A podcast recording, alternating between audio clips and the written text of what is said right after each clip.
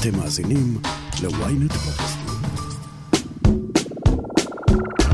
היי, ברוכים הבאים לרפרש, פודקאסט הטכנולוגיה של ynet. אני אושרית גנאל.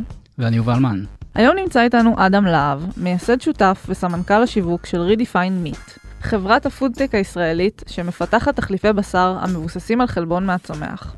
מוצרי החברה נמכרים בארבע מדינות ו-300 מסעדות, והיא רוצה להפוך לחברת הבשר הגדולה בעולם. נדבר על הטכנולוגיה שמאחורי הניסיון לחקות טעם ומרקם של בשר אמיתי. על ההבדלים בין בשר מתורבת לתחליפים שמבוססים על הצומח.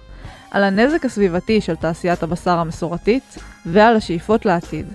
קדימה, בואו נעשה רפרש. אהלן אדם, אהלן, אני שמח להיות פה ותודה רבה על ההזמנה. שמחים לארח אותך. אה, אז אה, נתחיל באיזה תהייה קטנה, אנחנו כאן אה, בפודקאסט על טכנולוגיה, מה הקשר בין טכנולוגיה להמבורגרים? כדי לעשות בשר שהוא טעים ועסיסי ומתנהג בדיוק כמו בשר גם בבישול וגם באכילה, אנחנו צריכים טכנולוגיה וטכנולוגיה בהרבה אופנים, גם בחומרי הגלם, גם בתהליך הייצור, גם בשרשרת האספקה, ומבחינתנו היכולת ליישם טכנולוגיה מורכבת בשביל להביא בשר טעים לאנשים, זה החלק שאנחנו הכי אוהבים בעבודה. אתה יכול לספר לנו קצת יותר איך זה נראה השימוש הזה בטכנולוגיה? בעצם, על מנת לייצר בשר, אנחנו משתמשים במספר טכנולוגיות. מתחילים בעצם בטכנולוגיה של אה, מזון, אה, לוקחים חומרי גלם שונים, אם זה חלבונים, שומנים, אה, חומרי טעם וריח טבעיים, אה, ובעצם בתהליכים של אה, מיקסרים, ותהליכי מזון נוספים, הופכים אותם לפורמולציות. בעצם, במקרה של נתחים אצלנו, לשריר, לשומן ולדם. את הפורמולציות האלה אנחנו בעצם לוקחים לתוך מדפסת, או בעצם תהליך של מה שנקרא additive manufacturing, והתהליך הזה מאפשר לנו לבנות את המבנה המורכב של הבשר, את המטריצה, בעצם את הסיבים ואת השיוש, אה, וזה מה שמאפשר בדיוק את החוויה הסנסורית שבשר שכולכם מכירים אה, נותן. אתה ושחר בן שטרית, המנכ"ל של רדיפיין, בעצם לא מגיעים מרקע של אה, מזון, אה, אתם לא מגיעים מהאקדמיה כמו אה, יזמים אחרים בתחום הפודטק שאנחנו מכירים. ספר לנו איך, איך בעצם הגיע הרעיון להקים את החברה, ומה עשיתם מאז שהיא הוקמה. אז אני ושחר מכירים 11 שנים.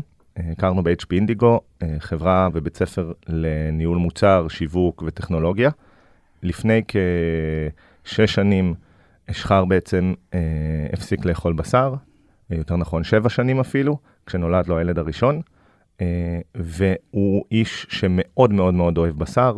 אה, הרבה מאוד מהחיים החברתיים שלו היו קשורים לארוחות משפחתיות לעשות על האש, אה, וכשהוא הפסיק לאכול בשר, מטעמים הומניטריים בעצם, הוא התחיל לעקוב אחרי התחום והתעשייה. בזמנו לא היה בישראל אה, המון עשייה, בעיקר היה את חברות uh, Beyond Meat ו-Impossible Food בארצות הברית, חברות מדהימות בתחומן, וברגע uh, שהוא הגיע אליי וישבנו על, ה, על הרעיון, הבנו שיש פה שילוב מדהים של צורך אמיתי בתחליפי בשר טעימים ולא מתפשרים, שדורשים טכנולוגיה אמיתית, שוק ענק של 1.5 טריליון דולר, ואימפקט סביבתי וערך אמיתי שאנחנו יכולים להביא לדורות הבאים. והשילוב של כל הדברים האלה ביחד גרם לנו בעצם להתאהב בתחום, וכמנהלי מוצר, אנחנו בעצם אפיינו מה הצורך או מה הבעיה שצריך לפתור, ומה הפתרון שצריך אה, ליישם על מנת לפתור אותה, וככה הקמנו את החברה. היום אנחנו משיקים מה שאנחנו קוראים לו בשר חדש. זה בשר מהצומח, אבל מה שמיוחד בו זה שהוא מדבר בעד עצמו. Precisely the same, entirely different. השקתם את המוצרים שלכם בקיץ האחרון, נכון? ספר לנו על המוצרים שלכם ואיפה אפשר להשיג אותם. את המוצרים השקנו בישראל אה, בסוף יולי אה, 2021. אה, השקנו בהתחלה אה, ליין של חמישה מוצרים טחונים, אה, ובהמשך בנובמבר עשינו השקה במקביל גם של שני מוצרי הנתחים הראשונים, בעצם פלנק, אה, בקר וטלה, והשקה באירופה, באנגליה, גרמניה והולנד. אה, כיום המוצרים נמצאים uh, בעיקר בשוק המקצועי או שוק ה food service, מסעדות, אה, בתי מלון, חברות קייטרינג. אנחנו נמצאים כבר במעל ל-300 אה, מסעדות, שהן מפוזרות בכל רחבי הארץ וגם במדינות שהזכרתי באירופה. ובשלבים הבאים, כמובן שנימצא גם ב retail וגם בצר... בצריכה ישירה עד הבית. המטרה שלנו היא להיות חברת הבשר הגדולה בעולם, וכדי להשיג את זה, אנחנו מבינים שאנחנו צריכים למכור כל סוג בשר שהוא, בכל מקום שבו אנשים רגילים לצרוך בשר כיום. למה ההחלטה הזאת באמת לא להתחיל מהשוק הצרכני? אנחנו מבינים שהמוצרים שהשקנו הם אה, דור ראשון של המוצרים, הם אה, מוצרים מדהימים, טעימים, אה, יותר טובים אה, מכל האלטרנטיבות האחרות שיש בשוק, ובכל זאת חשוב היה לנו לעבוד עם אנשי המקצוע, עם השפים, עם הקצבים, אה, על מנת להמשיך אה, ולשפר אותם, אה, להשיק אה, ביחד עם שף במסעדה שלו. זה תהליך רגשי, זה תהליך עמוק, ואנחנו לומדים ממנו המון, ואנחנו יכולים לקחת את כל הלמידה ואת כל הלקחים ולהטמיע אותם חזרה במוצרים ולהמשיך לשפ... לשפר אותם, ואז להשיק את המוצרים שאנחנו מאמינים בהם, שהם מוכנים, בצור... וגם ההשקה תהיה בצורה מיוחדת וייחודית לשוק הריטל ולצרכנים הביתיים. אוקיי, okay, בוא ניקח רגע צעד אחורה. הזכרת ככה במילה את האימפקט הסביבתי, ובאמת אנחנו רואים את הצורך הזה בתחליפי בשר ואת uh, כל תעשיית הפודטק הולכת ומתפוצצת. למה זה כל כך חשוב למצוא תחליף לבשר שאנחנו מכירים? הרבה אנשים מדברים על זה היום, ועדיין אני חושב שההבנה הזאת לא לגמרי מחלחלת לכולם. אה, שוק הבשר ותעשיית הבשר, אה, בדגש על בקר דרך אגב, זה התעשייה הכי מזהמת שקיימת היום. אה, בעצם אה, על מנת להכיל את האנושות אה, בבשר, אנחנו מגדלים מיליארד פרות בעולם כיום. הפרות האלה גדלות, לפחות שנתיים, בחלק מהמקרים הרבה יותר. הן צורכות מים, אוכל וקרקע, וכמובן מזהמות את הסביבה עם פליטות בעצם של מתאן. והתהליך הזה של הגידול מזהם מאוד מאוד את כדור הארץ. תעשיית הבשר מזהמת יותר מתעשיית הרכב, יותר מכל התעשייה ביחד, יותר מתחום התעופה, ואנחנו חייבים לצמצם את צריכת הבשר, ולא יכולים לחכות עם זה. אין לנו עוד דור לחכות, זה משהו שצריך לקרות היום, אה, ובשביל זה אנחנו חושבים שצריך תחליפי בשר איכותיים, שיהיו מה שנקרא easy switch, החלפה קלה. אנשים חזקים מספיק נפשית שיכולים להפסיק פשוט לאכול בשר, טבעוניים, צמחוניים, זה מצוין, אבל זה בסוף אוכלוסייה מצומצמת יחסית, וכדי באמת להשפיע ולהזיז את המחט בהקשר הזה של הנזק הסביבתי של תעשיית הבשר, צריך לפנות לקהל שנקרא פלקסטריאנס, מפחיתנים, או מה שאנחנו קוראים לו uh, conscious carnivores, אנשים שאוהבים בשר, אבל מבינים את ההשלכות של הצריכה שלו, וצריך לצמצם את הצריכה אצלהם. ובעצם גם רוב העובדים שלכם uh, אוכלים בשר, נכון? כן, רוב העובדים שלנו אוכלים בשר. אה, כמובן שיש לנו אה, טבעונים וצמחוניים בחברה, אה, אבל בסוף אנחנו מגיעים מתוך אהבה של בשר, מהבנה שהמוצר בשר הוא מוצר מדהים. הבעיה היא לא בבשר, הבעיה היא בדרך שהוא מיוצר היום, בעצם בפרה. ולכן, כדי לדעת איך לפתח את המוצר הנכון, חשוב גם לאכול ולזכור מה זה בשר. יש לנו בחברה אפילו צמחונים שלא אוכלים בשר בכלל, אבל מוכנים לטעום בשר בפאנל סנסורי, כדי לעשות את ההשוואה ולהמשיך ולשפר את המוצר בשביל המטרה. אדם, איזה פידבק אתם מקבלים באמת אה, מאוכלי הבשר? אני למשל אה, יוצא לאכול המבורגר נגיד פעם בחודש, פעם בחודשיים, ואני מעדיף לאכול את הדבר האמיתי מאשר לאכול אה, תחליף. אני מבין אותך, גם אני אה, עדיין אוכל בשר, אני מפחיתן, ואני מסכים שזה, אה, שבשר זה מוצר מדהים. אה, אני חושב שפשוט אנשים... אה, צריכים לנסות ולתת לזה את האפשרות, ובהרבה מאוד מהמנות ובהרבה מאוד מסוגי הבשר, היום אפשר לקבל את אותה חוויה, בעצם עם תחליף בשר, עם תחליף הבשר שלנו. אה, אנחנו מקבלים אה, תגובות מדהימות ממפחיתנים ומאוהבי בשר. יש מנות שלנו שמוגשות במסעדות, שאתה היום לא, לא יודע לדעת את ההבדל. כמובן שהבשר שלנו הוא חומר גלם של השף, וזה מאוד תלוי מה המנה, מה הרוטב, איך הוא מבושל ואיך מגישים אותו, אבל ברוב המקרים היום, אה, במנות של בשר טחון ובמנות של אה, נתחי הפלנק, החוויה הבשרית נשמרת לחלוטין. אתה יכול ליהנות מארוחה בשרית מלאה, עסיסית, טעימה, בלי צורך להרוג את הבהרה, בלי צורך לזהם את כדור הארץ. תגיד, אה, בתעשיית החלבון האלטרנטיבי, הבשר המתורבת נחשב בעצם לגביע הקדוש, וזה מוצר שבאמת תהיה נורא דומה לבשר שאנחנו רגילים לאכול. לא חשבתם ללכת בכיוון הזה? אנחנו מכירים טוב מאוד את uh, תחום הבשר המתורבת, והוא בהחלט מבטיח. יש בו מספר אתגרים uh, מאוד מאוד גדולים, שלפחות לנו, uh, תחת המטרות שהצבנו לעצמנו, הפך אותו ללא רלוונטי בטווח הקצר. כמו שאמרתי מקודם, אני חושב שאין לנו זמן לחכות דור, אנחנו צריכים לעשות את האימפקט הסביבתי כבר עכשיו, ותעשיית הבשר האלטרנטיבי זו תעשייה שעדיין יחסית בתחילת הדרך. אה, היא בשלב הפיתוח, חלק מהחברות אה, עוברות לאט לאט לשלב ה scale-up. אה, אני לא חושב שנראה בשר מתורבת על הצלחת בצורתו המלאה בעשר השנים הקרובות, ולנו היה חשוב להיכנס עם מוצר לשוק, גם על מנת לאפשר את האימפקט הסביבתי וגם על מנת ללמוד. כמנהל מוצר בעבר, אני יכול להגיד שעד שאין לך מוצר בשוק, אתה לא באמת יכול ללמוד, לקבל את הפידבק, לבנות את שרשרת האספקה, לבנות את המותג, וזה משהו שהיה חשוב לנו להתחיל כבר עכשיו, עם uh, בשר מבוסס חומרים צמחיים.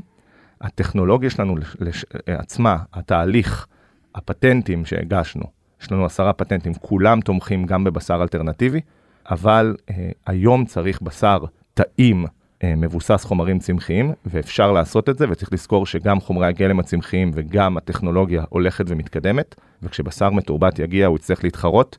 עם תחליפי הבשר הצמחיים שיהיו בעוד חמש או עשר שנים ולא מה שיש היום.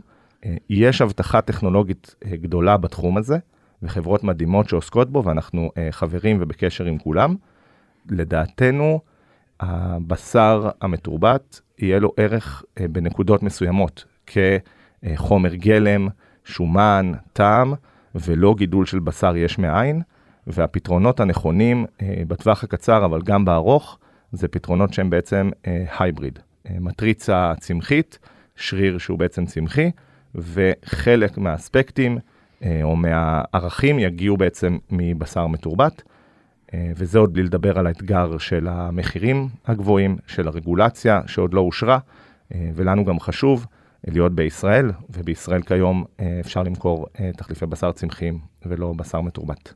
כן, זאת אומרת, אז לפני שנאכל אה, המבורגר או סטייק מתורבתים, אנחנו נתרגל לאכול מוצרים היברידיים שהם יהיו שילוב גם של אה, תחליף בשר שמבוסס על חלבון מהצומח, וגם שיהיו בו אלמנטים מסוימים של בשר מתורבת. אני חושב שהרבה לפני שנתרגל לאכול מוצרים היברידיים, נתרגל לאכול מוצרי פלנט בייס, והמוצרים שלנו כבר היום הם פשוט מדהימים, והם רק הולכים ומשתפרים, ואנחנו מתכננים להשיק מספר מוצרים חדשים כבר עוד השנה, אה, כולל נתחי פילה. וכולל אה, מוצרים תכונים נוספים. אה, בשלב שאחרי יהיו מוצרי הייבריד בעצם, מוצרים שיש רכיב כלשהו שמגיע מבשר מתורבת, או מהתססה, או מהנדסה ביוכימית, בעצם לדוגמה כמו ההים של Impossible, ורק בשלב הרבה יותר מאוחר, אם בכלל, יהיו מוצרים שהם בעצם 100% בשר מתורבת, או נתח שגדל בביו-ריאקטור בעצם. הפסקה קצרה, וכבר חוזרים. היי, hey, כאן עטילה שומפלבי. אני רוצה להזמין אתכם לפודקאסט היומי של ynet, הכותרת. מדי בוקר, יחד עם כתבי ynet וידיעות אחרונות, ובסיועם של מומחים מן הארץ ומן העולם, נבחן כותרת מרכזית אחת ונעמיק בה, כדי להבין. מחכה לכם בכל אפליקציות הפודקאסטים וגם בוויינט.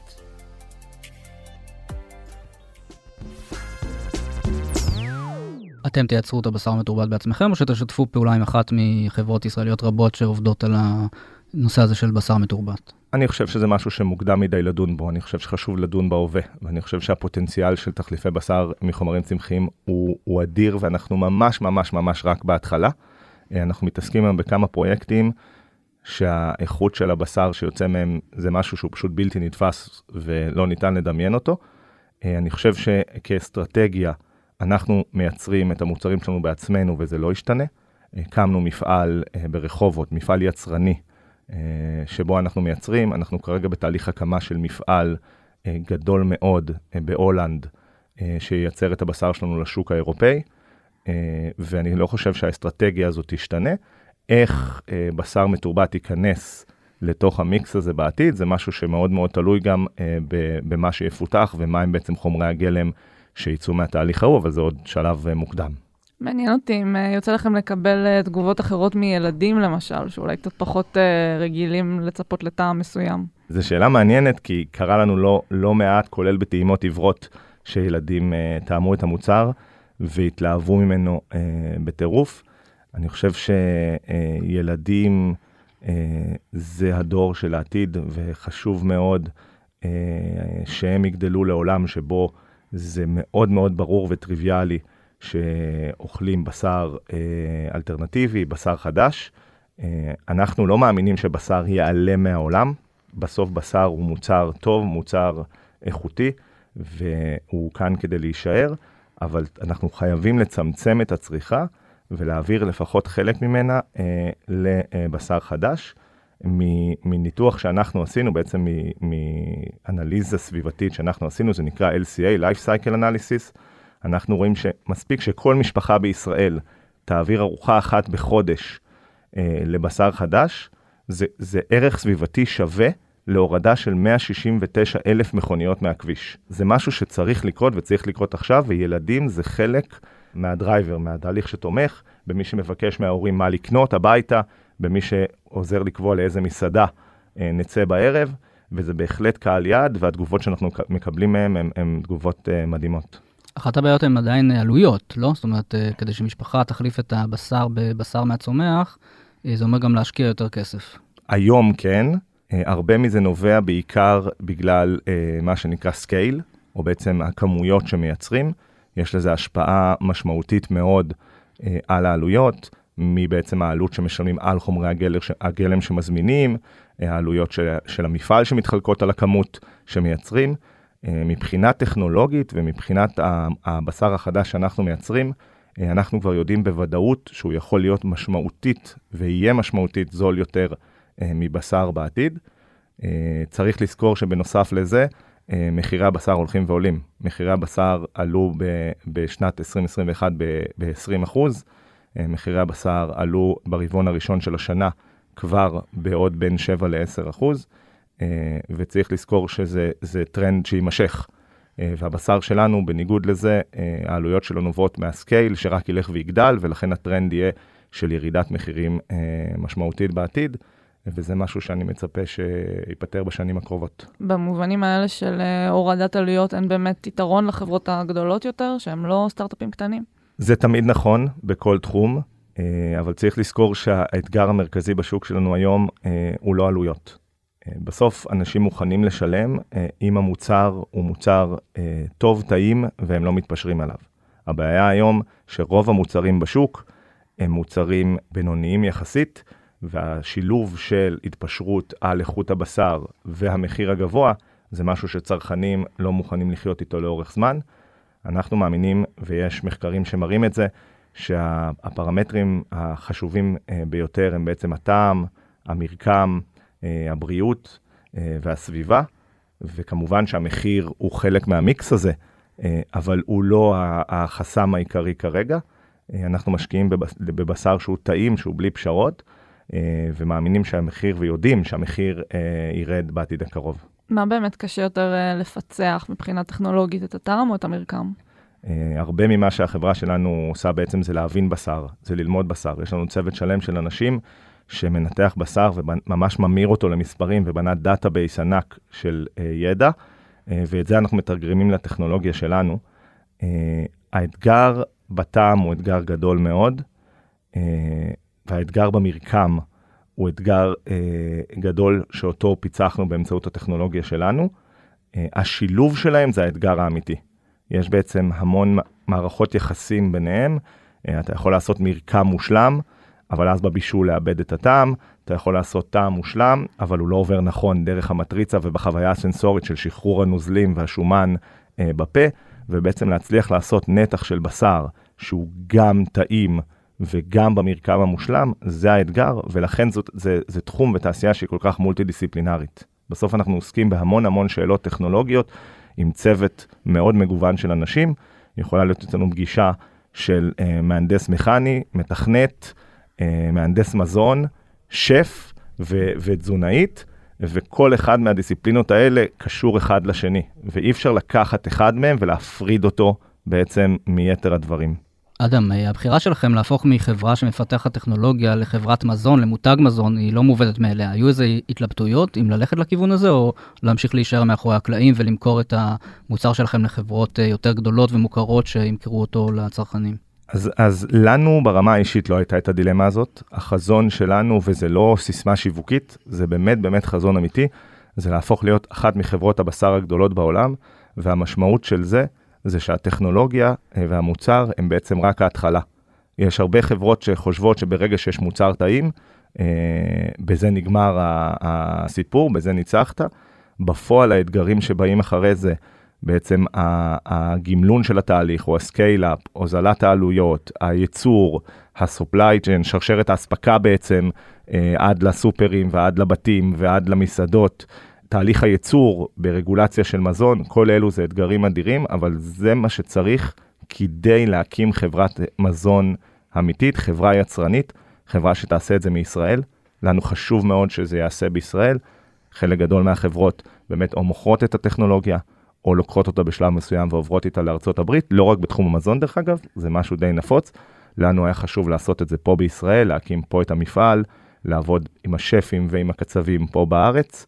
אה, לייצר משרות, לייצר אה, ידע פה בארץ, וזה תהליך שידענו מראש שזה חלק ממה שאנחנו רוצים לעשות, ולא רק אה, לפתח את הטכנולוגיה בעצם. בואי נדבר רגע על האקו-סיסטם שאתם פועלים בו. זאת הייתה שנה די חלומית לתעשיית החלבון האלטרנטיבי.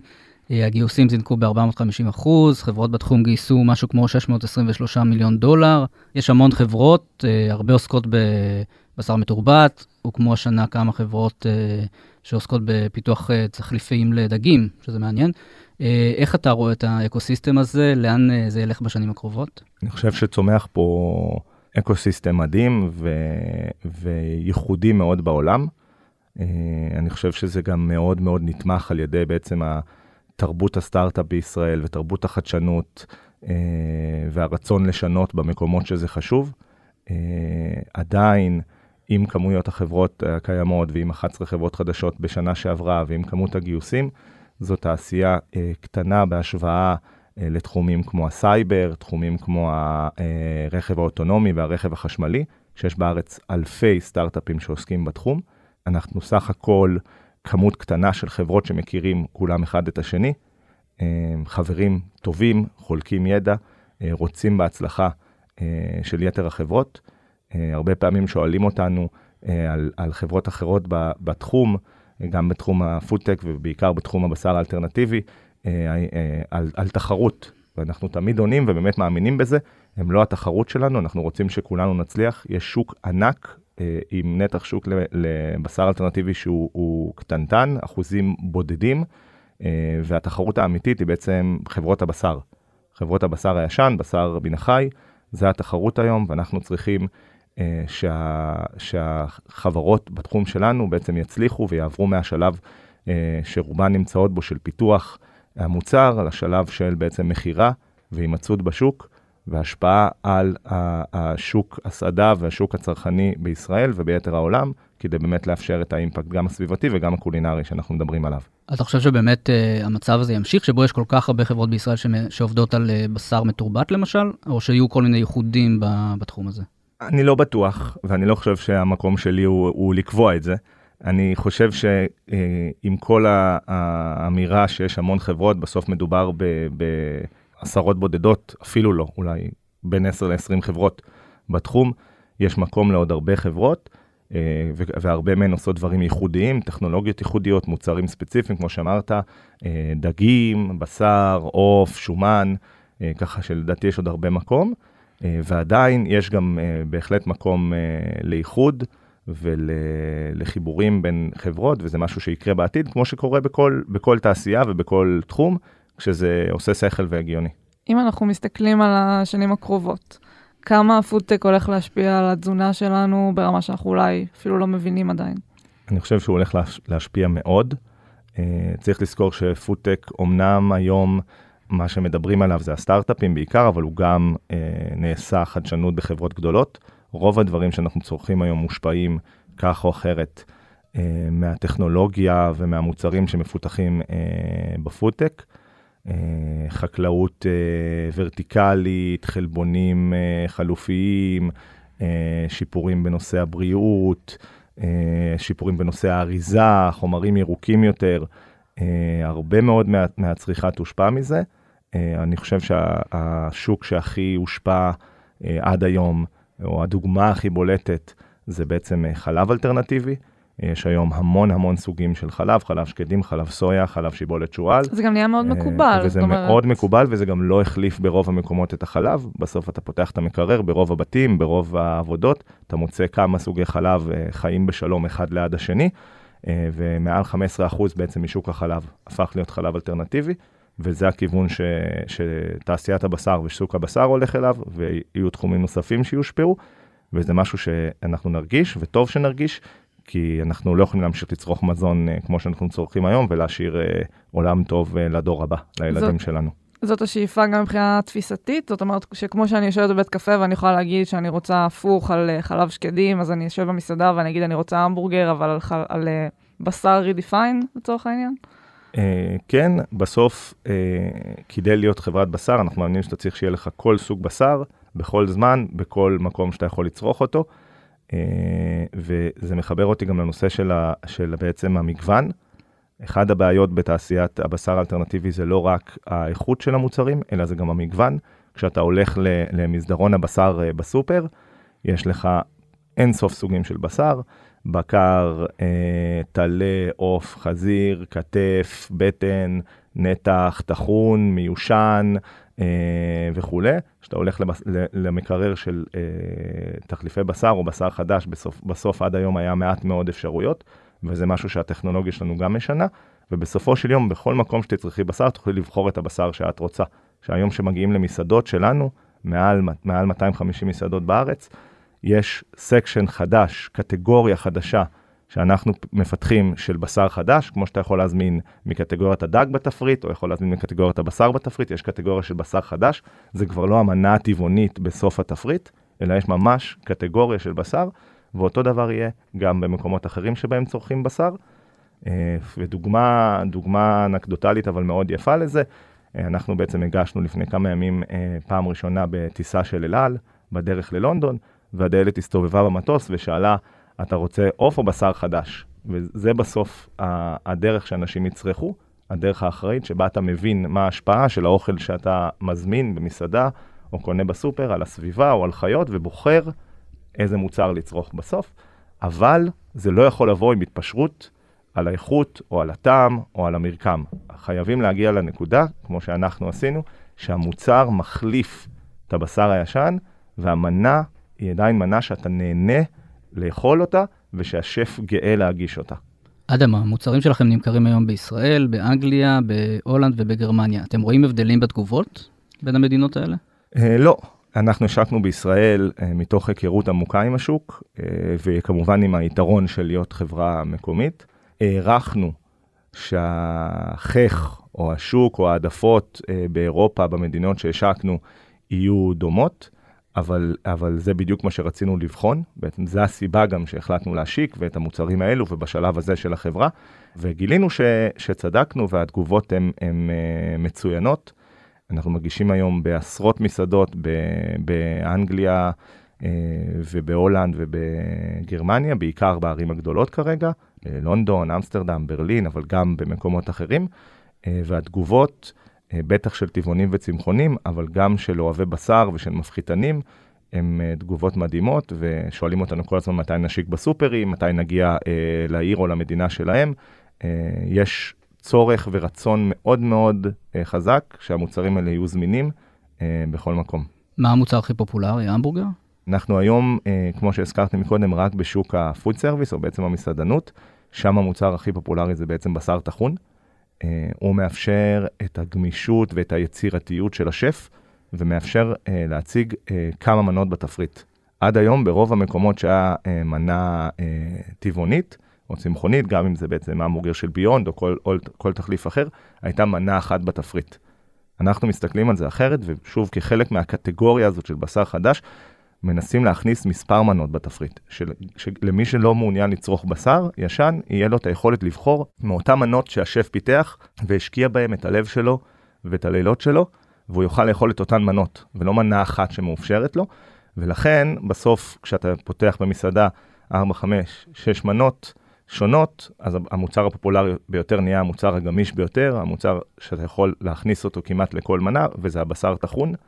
המוצר, ההמבורגר הולך מצוין, אה, בהחלט, והנתחים, אה, אנחנו רואים ביקוש כמעט אינסופי אליהם, והדבר היחיד שמגביל אותנו זה בעצם היכולת ייצור, שאותה אנחנו מגדילים כל חודש בחודשו, ונפתח עוד ועוד מסעדות פה בארץ וגם באירופה שמגישות את הנתחים.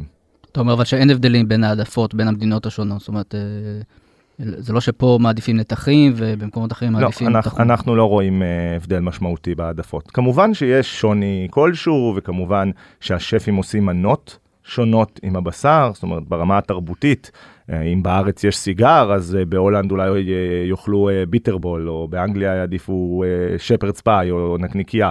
אז יש, יש הבדלים, אבל הם לא מהותיים, זה לא משהו שמשנה את האסטרטגיה של המוצרים שאנחנו משיקים אה, במדינות השונות, אבל זה נכון למדינות שאנחנו בהן כרגע, כמובן שמסתכלים על מדינות באסיה ועל סין, שהיא הפוטנציאל הגדול ביותר עסקית, אה, שזה מקומות שאנחנו לא שם כרגע, אבל כמובן נרצה להיות כחלק מהאסטרטגיה להפוך להיות חברת הבשר הגדולה בעולם, שם יש כבר אה, שוני משמעותי בהעדפות, ולשם צריך לפתח מוצרים ייעודיים בעצם לשווקים האלה.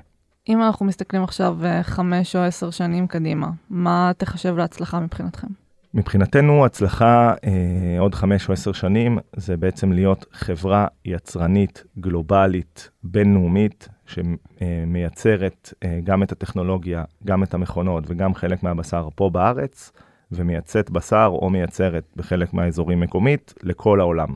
אנחנו מסתכלים על, על המשך ההתרחבות באירופה, על אה, כניסה לארצות הברית, לאסיה, הקמה של מפעלים בשתי היבשות האלה. אה, והשקה בערוצי הפצה נוספים, גם אה, בעצם אה, סופרים, ריטיילים וקצביות, בשנתיים הקרובות, והמשך ההתרחבות בעצם יאפשר לנו להגיע למצב שאנחנו אחת מחברות הבשר הגדולות. אני לא יודע אם תוך חמש או עשר שנים נהיה הכי גדולה, אבל, אבל זה באמת רצון אמיתי. לא הרבה אנשים יודעים, אבל מחמשת חברות המזון הגדולות בעולם, ארבע חברות הן חברות בשר. זה חברות ענק שמתבססות על, על שרשרת אספקה נוראית, גם הומנית וגם סביבתית, ובעצם על מכשיר ייצור מיושן שנקרא פרה, ואנחנו מאמינים שאותה חברה עם שרשרת אספקה דומה שמביאה את הבשר לכל מקום שאת מכירה את זה, פשוט מתבססת על טכנולוגיה במקום על פרות, זה משהו שיקרה. אנחנו מאמינים שזה יהיה אנחנו, אבל זה גם יכול להיות חברה אחרת, אבל זה משהו שבטוח יקרה. תודה רבה. תודה לכם. תודה. היה לי כיף גדול. עד כאן רפרש להפעם. כדי להאזין לפרקים הבאים שלנו, עקבו אחרינו בוויינט, בספוטיפיי, או איפה שאתם שומעים פודקאסטים. דרגו אותנו באפל פודקאסט ובספוטיפיי, ותשלחו את הפרק לחברים שחייבים לעשות רפרש. עורך הפודקאסטים שלנו הוא רון טוביה. על הסאונד גיא סלם. תודה לאושרית גנאל, תודה לאורח שלנו אדם להב, אני יובל מן. להתראות בשבוע הבא.